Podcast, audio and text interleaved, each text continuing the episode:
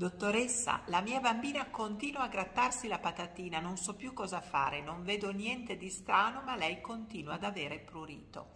Beh, noi innanzitutto, noi medici lo chiamiamo prurito vulvare e molto spesso, o meglio, nei due terzi di casi, il prurito vulvare è dovuto alla presenza di ossuri, cioè alla presenza di quei piccoli vermiciattoli bianchi, lunghi, che sono difficili da vedere. Perché? Perché sono nel nostro intestino, escono dal buchino sede- del sedere durante la notte e possono andare davanti fino alla vagina, danno un forte prurito e poi di giorno non si vede nulla se non delle lesioni da grattamento.